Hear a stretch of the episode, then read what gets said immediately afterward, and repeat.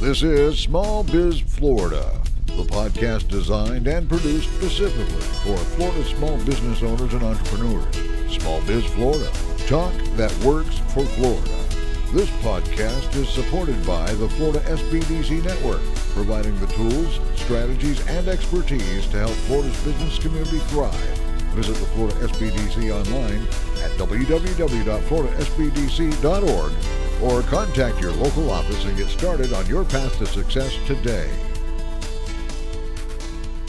This is Small Biz Florida, the podcast and broadcast. It's all things business across the state of Florida. And if you've been tuning in lately, you know that we're coming to you from the 2023 Future of Florida Forum, brought to you by the Florida Chamber Foundation. It's all taking place here at the Hyatt Grand Cypress in Orlando, Florida. The room is full of business leaders, government leaders, education leaders. It is a gathering to talk about the race to 2023 and the future of Florida. We've got one of those business leaders with us right now. It is Eddie Gonzalez Loumiet, who serves as the CEO of Ruvos. So let's start, as we always do, just a little bit of your background pathway to creating your company, Ruvos. Thanks, Tom. And I also want to thank the SBDC for this opportunity to share a story. Not necessarily only my story, but the story of the great people at Ruvos. Born in Miami, Florida. Parents were members of the Cuban exile community. Went to school at a Jesuit high school in Miami, and then continued the Jesuit tradition and went to school in New Orleans at Loyola University, New Orleans. I also attended Tulane and studied Portuguese there. You know, I studied computer science and finance. I quickly realized that I wasn't that great at the computer science piece, but I loved the financial piece and the data piece. Soon after graduation, I headed to Antigua and Barbuda. So I was in charge of technology for an international private bank. Spent 6 years there really modernizing international private banking when it comes to web portals and the movement of wire transfers and ACH, a lot of those things that your listeners are familiar with, but at a global level. In 2004, I had the opportunity to help a family member, my brother-in-law and his friend Franz. My brother-in-law is Jeff Couch, graduate of Florida State University, had a small company in Tallahassee, Florida. And he said, Eddie, I know you've got a great gig down there in the islands. You're great at technology and, you know, you're a people person. Can you come up and help us, you know, mature this company, this startup? So my wife and I took the leap and we moved to Tallahassee, Florida in 2008. I've been there since 15 years. That company's Ruvos. Many people ask me, Eddie, that's an interesting name. It's derived from the Latin word river. And we're actually in the healthcare technology field, specifically in the data field. So we're a data company. Often I have to give an example of what does that really mean? An example that is probably something that many people can understand is the COVID-19. The pandemic obviously was a big challenge for small businesses, a big challenge for people across the world. For us, it was a challenge because we were asked by the state of Florida, we were asked by the CDC, the Association of Public Health Laboratories, to be that highway system, to move data across the nation. So in partnership with several nonprofits, we've moved over 2.5 billion COVID test results. It was a heck of a 4 years. Our anniversary, I guess, for COVID is in January 2024, which is pretty remarkable. But that's a little bit about myself and Ruvos. Nice. Very nice. And so to kind of summarize, you went from FinTech to healthcare tech. Absolutely. You know, many people say that, you know, healthcare is 20 to 25 years behind FinTech. You know, someone like yourself, Tom, can go to, you know, we're in Florida right now. You can go to Colorado. You can do a wire transfer from an ATM machine. You can go online and move your data. Unfortunately, we can't do similar things like that with healthcare. And so, you know, our goal is to modernize the infrastructure and to participate in the global data modernization initiative. And, you know, I think it unfortunately took a pandemic, but people realize that we need to invest in the infrastructure related to healthcare. Are you updating what really began as the move to electronic medical records? Is that was kind of the first step for the medical community to get involved in technology? Is that kind of where you are? That's a great question. Unfortunately, so let me backtrack a little bit. There are obviously many initiatives like Meaningful Use and electronic health record implementations and incentives, you know, going back 15 years ago. Unfortunately, some of those programs were not sustainable. Unfortunately, we often, like at H1N1, us humans forget things, so funding starts running out. But now with the, you know, with the pandemic, there's roughly $300 billion that's going to all the jurisdictions across the nation, which is wonderful because it's stirring. There's an economic driver there, an economic development piece there. There's a lot of small businesses like ours. We're about 100 people that are contributing to the public health of the nation, which for us is it's a great opportunity. I always like to tell people we were doing healthcare technology before it was sexy. But this is our Super Bowl. We feel that it's a great opportunity for our small business, but we also feel we have a responsibility to improve the healthcare infrastructure and, you know, unfortunately to potentially get ready for the next thing that may come our way. And of course, we all now realize that it really is now, we've kind of seen the worst of the worst that can happen. When we all used to do these, disaster planning, I doubt the Great Recession and the pandemic was even on the list. Now they are. Absolutely. Right. We all, especially small businesses, they all should do tabletop exercises, like you said, business continuity plans and disaster recovery plans. This was a real life exercise. Right. And, people's livelihoods were at stake. Going back to, our small business, I like to tell people that we're an example of being a small business. You can do amazing things, right? You don't have to be a large multinational, nothing wrong with them, but you can be a small business and make a national impact. And I think that's important to recognize.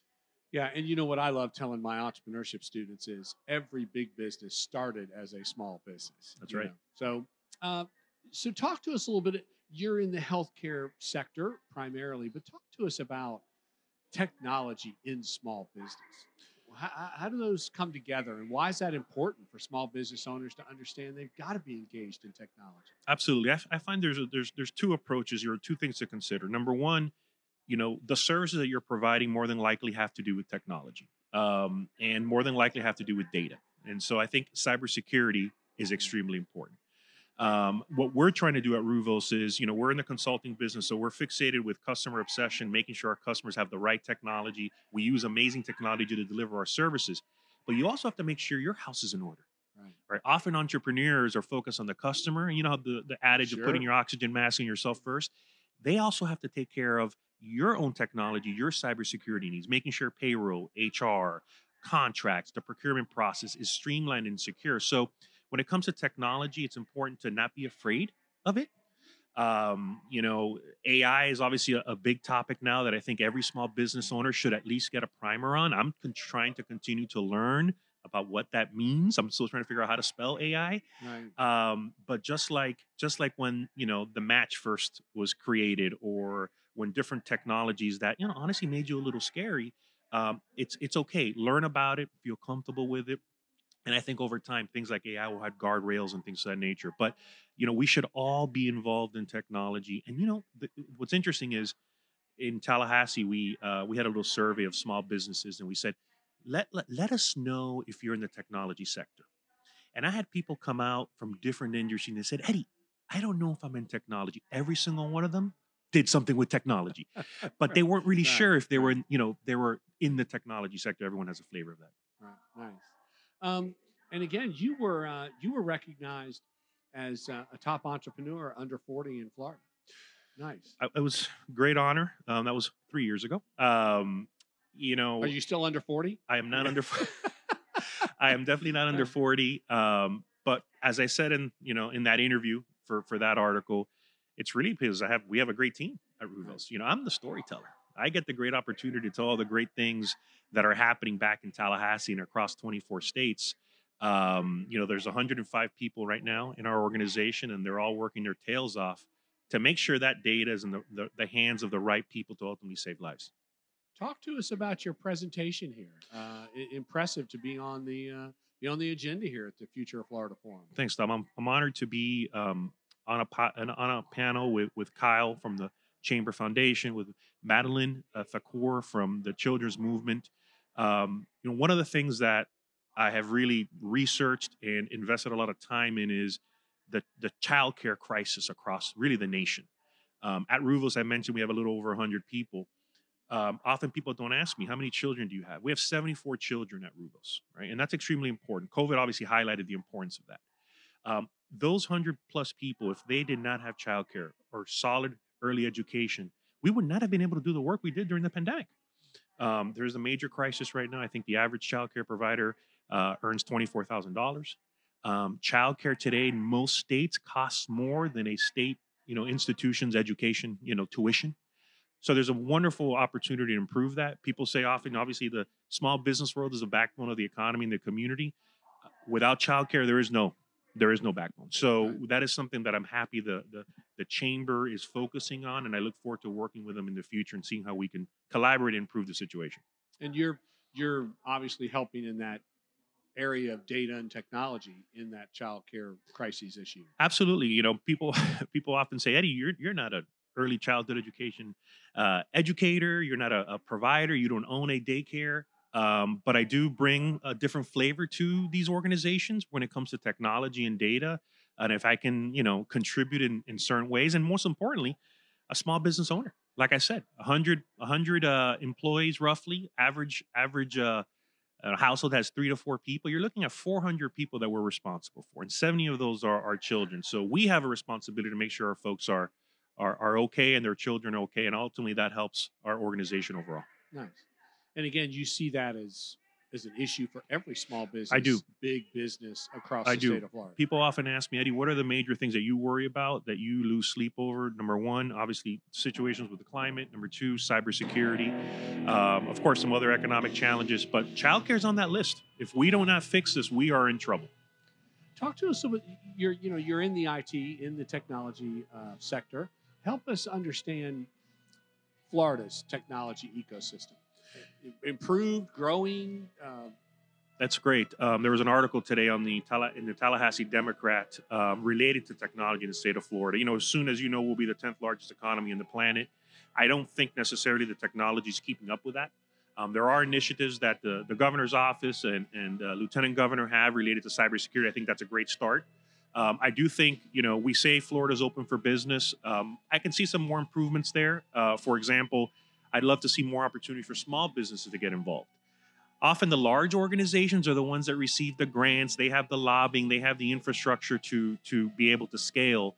But you know what? The next Apple, the next Google, the next IBM, the next Microsoft may be, growing today in Florida. We have to make sure we focus on those small businesses. Like I said earlier, we're an example of a small business that is working with Northrop Grumman, with Lockheed, with Deloitte, Ernst Young. We're honored. But we're an example that you can be small and make a huge impact across the nation. I think there's more of those in Florida. Nice. And I guess, the Florida Chamber Foundation has long been involved in the poverty issue, too. And I guess that ties in somewhat to what you're speaking about with the child care crisis. Well, absolutely. There is definitely a correlation there and a relationship between, child care, poverty, the homelessness situation across the state of Florida. There are folks that, there's a study, actually the foundation mentioned this in their report, Untapped Talent, which is, I recommend folks reading, where when families are worried about, the child care situation, the early childhood education situation, it increases depression, it increases anxiety. They're cannibalizing their energy. They can't do their jobs as well. Some often lose their jobs because they have to balance that tug of war between staying home with a child and going to work, and end up being in situations like poverty. Nice. It is Eddie Gonzalez Loumiet. Thank you. Serves as the CEO of Ruvos. How does one find Ruvos? Thank you, Tom. www.ruvos.com. We've got a bunch of information there. And hopefully folks will visit and learn more. And I'm always available to help in any of these topics we discussed. And Ruvos is, you're beyond just government contracting.